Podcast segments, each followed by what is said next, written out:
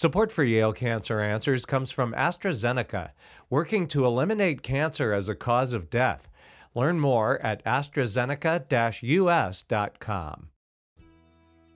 Welcome to Yale Cancer Answers with Drs. Anees Chagpar and Stephen Gore.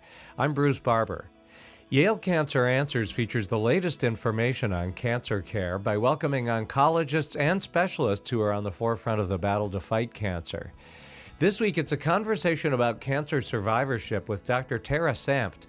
Dr. Sanft is an assistant professor of medicine and medical oncology and the medical director of adult survivorship for the Yale Cancer Center Survivorship Clinic.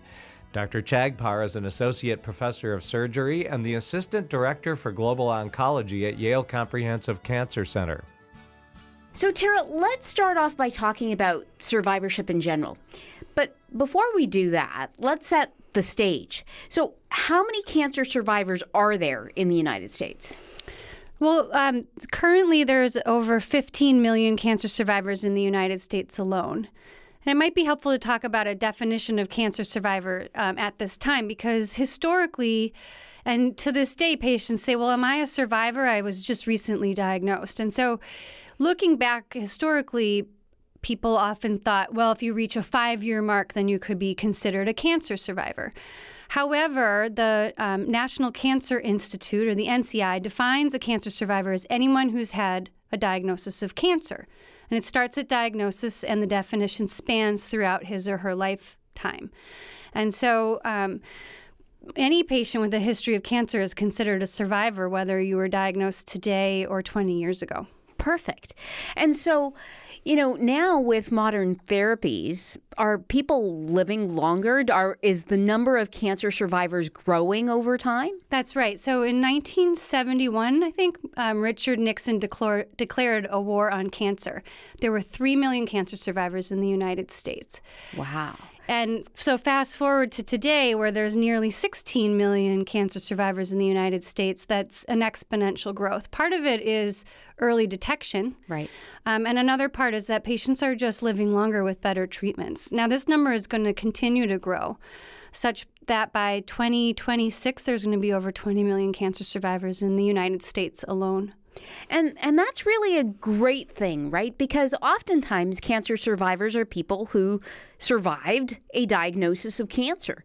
Um, and so the fact that fewer people are dying of cancer and living either with their cancer or despite their cancer is a great thing. But those people have needs too. So, are the needs of cancer survivors different than the needs of anybody else? Well, I think that's a really good point. And I would like to say, before going too much further, is there's a large number of people who've had cancer that don't really agree with the term survivor. And so I think that's always fair to say when we're talking about these millions of people um, existing out there. So my father, for instance, has a had a history of prostate cancer, but never once has he talked with me about his cancer survivorship, for instance. So mm-hmm. I think it is important to recognize that with all these millions of survivors in the United States, everyone is different. Mm-hmm. That being said, um, there are some unique unifying needs that I've seen in my time working with cancer survivors. Um, and in, in, includes things like um, fear of recurrence. So, the normal population who may not have had a cancer diagnosis wouldn't have a fear of having a recurrent cancer, but it's almost universal mm-hmm. amongst people who've had a diagnosis of cancer. And it really isn't always correlated with your actual risk of recurrence. So it's a very common emotion to have, whether or not you have a 2% risk of recurrence or a 70% risk of recurrence. Right. So, so do do people tend to overestimate their risk of recurrence? Well, so, I mean, the people who have been studied the most tend to be the breast cancer population, yeah. and what patients themselves estimate as their risk is not does not actually correlate with their actual risk. Okay, so so one would anticipate that with that fear of recurrence, I mean, that might generate a lot of anxiety and so on and so forth. What should cancer survivors do about that? I mean, are there things that they should be thinking about or resources that they should be accessing that can help reduce that anxiety? I mean, uh, now that we've kind of identified what, as you called it, is a universal phenomenon amongst uh, cancer survivors that is distinct from the general population. Are there ways that those people can address those issues? So, I would say that the first step a cancer survivor could do who's experiencing uh, the fear of recurrence is to recognize that it's normal. Mm-hmm. And sometimes uh, in our survivorship clinic, for instance, where we see patients who are recently finished with treatment, just saying that is very normal feeling to have um, can help people cope with it better. Mm-hmm. That being said, um, there are patients who become paralyzed with that fear. And it's very hard to sort of move on or to establish a new normal, if you will, when all you can think about is the what if this comes back or if every ache and pain means that my cancer is back. Mm-hmm. For those patients, um, I think there are multiple resources. We need to do better with our treatments for fear of recurrence. Frankly, as a medical community, um, more research is needed to understand how to help these um, this population. But certain things such as mindfulness and mindfulness based stress reduction techniques mm-hmm. have been shown to help uh, survivors sort of cope with that fear or that that thought about something that's going to happen in the future but hasn't actually happened yet. Mm-hmm, mm-hmm. And I suppose talking to your doctor, your medical team, seeing if there is a, a survivorship clinic uh, in your community um, might be helpful as well. Right. So um, social workers are right. often uh, very well equipped to uh, steer patients in the right direction when these issues come up. Mm-hmm. And oftentimes, um, the most severe cases need ongoing support from either a psychiatrist or a therapist. And depending on the community you live in, there are um, professionals who have experience with cancer survivors in particular. Mm-hmm. And there's a long list of literature out there, too, that helps um, patients that they could read books and articles and, and internet resources that can help um, sort of frame some of this for them. What about what about support groups? I mean, are those helpful, or do they increase patient anxiety? I mean, if you're in a support group and you see something somebody whose cancer has come back, does that actually increase your anxiety, or is it that if you're in a support group, everybody's kind of dealing with the same thing, so that reduces your anxiety? well, that's a good question. I think um, you know there is literature specifically in the metastatic breast cancer setting where support groups helped patients cope better and potentially live longer. Hmm. Um, yeah, that data is uh, now, I would say, older data, but that was really. Um, the beginnings of psycho oncology. Mm-hmm. And so I think support groups can be very beneficial to certain types of patients. Now, if you feel like you can relate to a group and yet still keep um, emotions that happen if a patient recurs in check, that would be a very helpful setting for you. Um, for other patients, if they feel they are are too different from a population, so for instance, the very young, um, sometimes don't always benefit from a general support group if they feel like they're not really within the general age group of a of a support group. So some cancer centers have set up specific support groups that address those certain demographics, like the, the adolescent and young adult population, for instance. Got it. Uh, you know, many of our listeners um, may not be cancer survivors themselves, but they may know um, people who have cancer. I mean, when we think about the U.S. statistics, you know, one in every two men will be diagnosed sometime over their lifetime, one in three women. Um, and so, most likely, somebody knows somebody who's had cancer. And so, uh, are there tips on how you, as a friend, a neighbor, a colleague, um, should try to be helpful in that situation where you um, have somebody who is a cancer survivor who may be having fear of recurrence or anxiety or the whole emotional roller coaster of a cancer diagnosis? Oftentimes the people around them don't really know what to say or how to support them. What's your advice on that? Um, I, you know, my sense that we could, the advice that I could give to um, friends and family members, and as well as medical professions, is to meet the survivor where they are. So, as I said, um, some patients get through their cancer and the cancer treatment, and they don't want to talk about it, and they just want to sort of try to get back into their regular routines. Many people have a hard time when cancer treatment ends. So, the support systems that come on at the time of diagnosis um, are often very strong. Think about the medical community, for instance. We have all these resources for patients in treatment. Um, and think about neighborhood communities and and signing up to bring a meal, for instance, while someone's on cancer treatment. Um, oftentimes, jobs and employers will take special care of their employees while they're on cancer treatment. Well, when that treatment ends, people bang a gong and say congratulations and are really happy for you. And oftentimes that's when the survivorship phase of struggling really starts to come out. And I think it's not as obvious. Mm-hmm. So people start to look more like their old selves. And and because of that, um, family members and community members and employers and even doctors can start to assume that things are okay or back to quote unquote normal. When in fact what survivors tell us in clinic all the time is that that you kind of look around and say wow what did i just go through?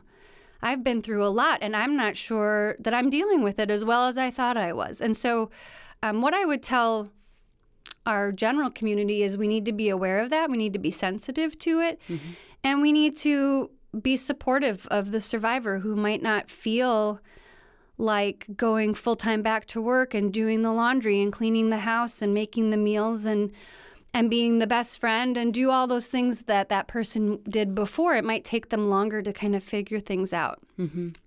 And, and the flip side of that, of course, is that survivors might want to ask for help when they need help, so that the assumptions that they're back to normal um, can be dispelled uh, rather quickly. Yes, I mean, it can be hard, I think, to ask for help because of all of the support that they may have received during treatment. Mm-hmm. Um, but I think certain things that we see, some unifying themes, tend to be I want to um, get back to my physical shape. Mm-hmm. You know, I want, and whatever that may be, I want to really address some physical impairments that I've gotten now as a result of my cancer treatment that I wasn't able to address during my treatment. I want to address my nutrition concerns. Mm-hmm. And sometimes these are lifelong concerns, but cancer tends to be a teachable moment. Right. So now I'm ready to make those changes. How do I do that? And and we as medical professionals should be aware of these concerns, address them appropriately, but also family members, um, community members, friends can be buddies. Mm-hmm. Well, let's go for a walk together. Let's figure out how to eat better. You know, what's important now? And some and many survivors will sort of reprioritize things after cancer treatment. I think being open to that as a friend or family member is really important. Yeah. Well, let, us talk a little bit about the diet and nutrition part because, you know, many cancer survivors, I think, um, are always asking, like, was it something that I ate? Was my nutrition that caused this cancer? And what can I do in terms of what can I eat or avoid eating that can prevent my cancer from coming back? And have a lot of concerns about their diet and trying to get to a, uh, healthier diet. Um, so, I hope that after we take a short break for a medical minute, you'll come back and tell us more about what you would recommend in terms of diet and lifestyle, physical activity, uh, both for our cancer survivors and their buddies uh, in terms of the general population. We'll take a short break for a medical minute. Please stay tuned to learn more information about cancer survivorship with my guest, Dr. Tara Sanft. Support for Yale Cancer Answers comes from AstraZeneca, dedicated to advancing options and providing hope for people living with cancer. More information at AstraZeneca-US.com. This is a medical minute about genetic testing, which can be useful for people with certain types of cancer that seem to run in their families. Patients that are considered at risk receive genetic counseling and testing so informed medical decisions can be based on their own personal risk assessment. Resources for genetic counseling and testing are available at federally designated comprehensive cancer centers. Interdisciplinary teams include geneticists, genetic counselors, physicians, and nurses who work together to provide risk assessment and steps to prevent the development of cancer. More information is available at yalecancercenter.org. You're listening to Connecticut Public Radio. This is Dr. Anees Chagpar, and I'm joined tonight by my guest, Dr. Tara Sanft. We're talking about cancer survivorship. Now, before the break, we talked about one of the concern of cancer survivors is often this fear of recurrence.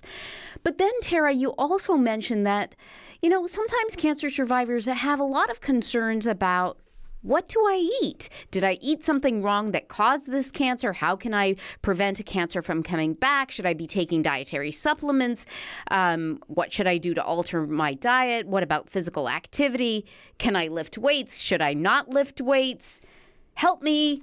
Um, what do you? What advice do you give uh, cancer survivors with regards to all of those things? Yeah, I think that's a, a very good point. The we asked over 300 survivors who came through our clinic what their top two concerns were. And the majority of them fell into fear and coping, which we've already talked about a little bit. And then the others were nutrition, physical activity, and weight, in addition to symptoms and side effects. Mm-hmm. So, this is another unifying theme amongst cancer survivors. Um, I think it's hard not to reflect on your life at the time of a diagnosis and think if there was something that um, could have been done to prevent this, or if there was something that led to this happening. Um, the truth is, we we know very little about diet and exercise as it um, directly relates to cancer occurrence, except that. Um, there is there is association between obesity and multiple types of cancers. Um, that being said, there's a growing body of uh, literature showing that people who maintain a healthy lifestyle throughout their life have lower rates of cancer or cancer recurrence, for instance. So, the focus on health after cancer, I think, is very important. Um, another reason why it's important to focus on this is because many early stage cancers, such as, uh, for instance, breast cancer, their biggest threat to their health after the cancer treatment is actually cardiovascular disease, mm-hmm. just like the rest of the general population. And I think that's often overlooked after cancer diagnosis. So um, there's very few downsides to focusing on a healthy diet and um, and regular physical activity.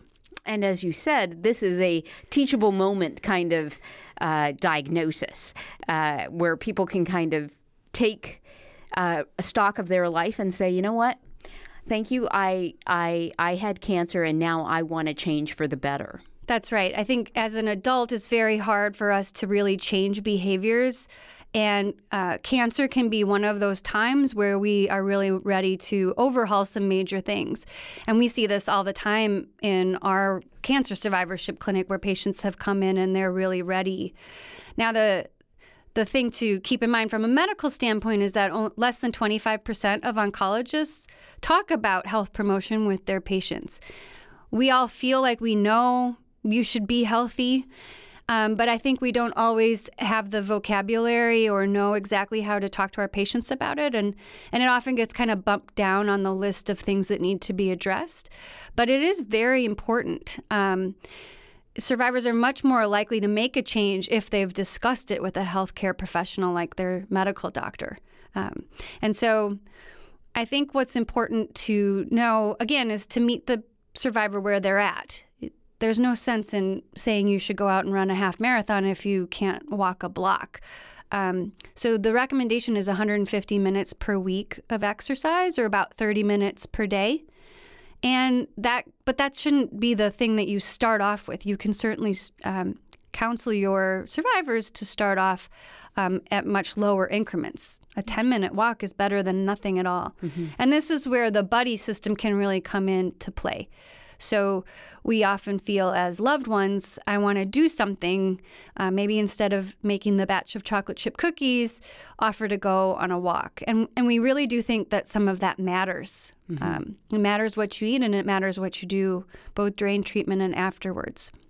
You know, a lot of cancer patients, however, might say, I, I know that I want to get healthy and I know that I want to incorporate more physical activity, but I'm just so tired. Mm-hmm. Um, or I've gained weight. I, and in some cancers, you gain weight. In some cancers, you lose weight. But I, you know, I just, I, I getting that motivation either because of physical fatigue or just mental exhaustion because you've been through so much.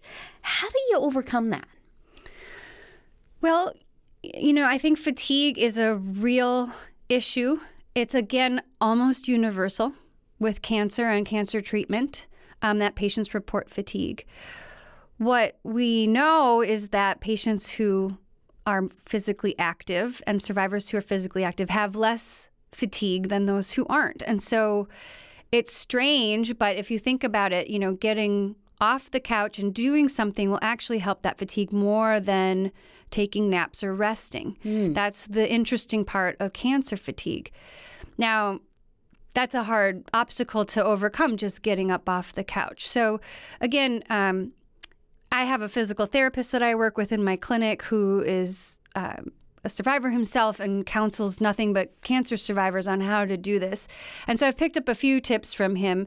Um, starting small is one of them, engaging a buddy is another, but other things like setting a goal. So, you know, deciding that I want to walk a 5K in three months and getting that on your calendar can be very helpful. Mm-hmm. Um, many patients say, or survivors will say, I don't have time. I have no time in my day. And what, what his, his skill is, is to go through your schedule and actually find that time. So he gave an example recently um, that he dropped his car off for an oil change and had his clothes you know, with him, and he went for a run while his oil was being changed. Um, there's it doesn't have to be perfect. And and certainly we shouldn't all feel like we need to be in a gym sweating it out at five o'clock every morning in order to see these benefits. It could be just parking further away um, and trying to get you know those steps, steps, in. Yeah, yeah. Um, taking the stairs down instead of the elevator for instance. Um, there's every little thing does matter and, and you should reward yourself when you reach those little milestones and, and realize you're doing something really good for yourself. Yeah. What about um, in terms of diet? You said the other thing that people often talk about is nutrition.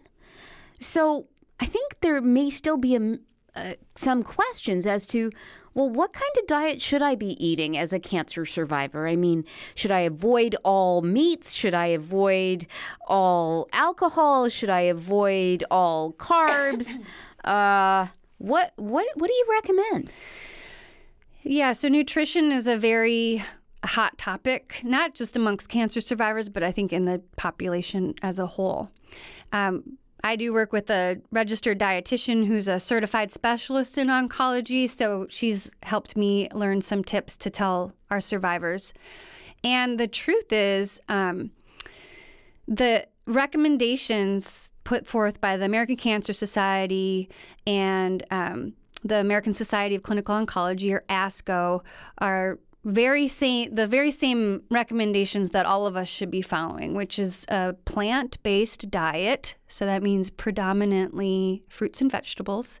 About two and a half cups per day is um, the recommended serving, and um, avoiding red meat or eating it sparingly. And you know, if the alcohol debate. Um, probably drinking alcohol less than one drink per day for women, and I think less than two or three drinks per day for men. Um, but if you're not a drinker, don't start. and, um, you know, if you want to be a teetotaler about it, you could cut alcohol out. I don't think that it's um, necessarily beneficial when it comes to cancer in right. particular. Right. And so and so then the question is, well, what about supplements? Because a lot of cancer survivors kind of say, well, I mean, should I be going to the health food store and buying supplements? Should I be taking a vitamin? Should I be, you know, using the latest uh, alternative uh, supplement. How do you feel about supplements in the survivorship period? Okay, so I think the the official stance on supplements is to not use supplements to prevent cancer recurrence. So we, we really have no good data that shows any one supplement is able to prevent cancer from coming back. That being said, most cancer survivors take some supplements. We just um, don't ask about it a lot, but when we have in the in the studies that are published, um, the fact is people are just doing this, and um, and so I think as a medical community we need to ask, and then we need to talk about it. And in those cases, my personal philosophy is first do no harm. Mm-hmm. Uh, we know that in certain types of cancer, for instance, breast cancer, women can be on pills for a very long time after their cancer to prevent it from recurring. And those pills can interact with a lot of supplements. Mm-hmm. Um, and so, in those cases, I think it's really important to bring to attention the um, to your doctor the types of supplements that you're using to make sure that you're not harming yourself. Um, the truth is that if you eat a variety of foods, you're going to obtain most of the things that you need in your diet, and um, and that tends to be what we tell our patients to do. Okay, great. So, beyond diet and exercise, um, there are other things that I think could really affect cancer survivors. And I, I want to touch just a little bit on some of those. So, one is one that you mentioned, which is the side effects of treatment. How long do those side effects last? And what do cancer patients say about that? I mean, presumably they're different for different kinds of cancer and different kinds of treatment. Um, but how, how, how do they cope with that? I mean, do those side effects last forever? Do they just have to deal? Well, you know, again, I think when you're talking about millions of cancer survivors in any given time now, um, it's really hard to lump all of this together. Mm-hmm. So I'd I would say that, you know, for each type of cancer that you've had, there's a long list of potential, what we call late um, side effects, which could happen years after your treatment is over, mm-hmm. or long term. That means things that you've acquired during the treatment process that may stick with you or sometimes never go away. Um, and so that can be different depending on who you are and the types of treatments that you've had. And it's important that you do talk to your oncologist and your primary care provider who's navigating your care going forward about these to um, offer specific treatments. Um, you know, that being said, I think we have um, strategies on how to help people, oftentimes, can involve specialists like physical therapists um, who may help with let's say post surgical mobility issues, for instance, um, we're getting better at addressing things like neuropathy, which is numbness and tingling in your hands and your feet that you can get with certain types of chemotherapy. Um, and you know, then there's other side effects that are a little bit harder to address and sometimes harder to bring up. Um, which include sexual side effects, mm-hmm. for instance, um, in men and women.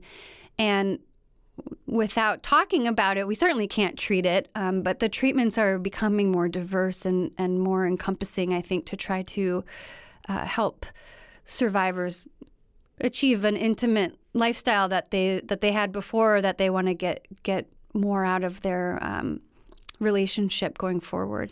And I would imagine that the whole cancer diagnosis and treatment has quite an impact on relationships, even without the physical side effects, right? Because now this this relationship, this family, uh, has gone through what is really a major life event, um, which can either strengthen a relationship or make it disintegrate.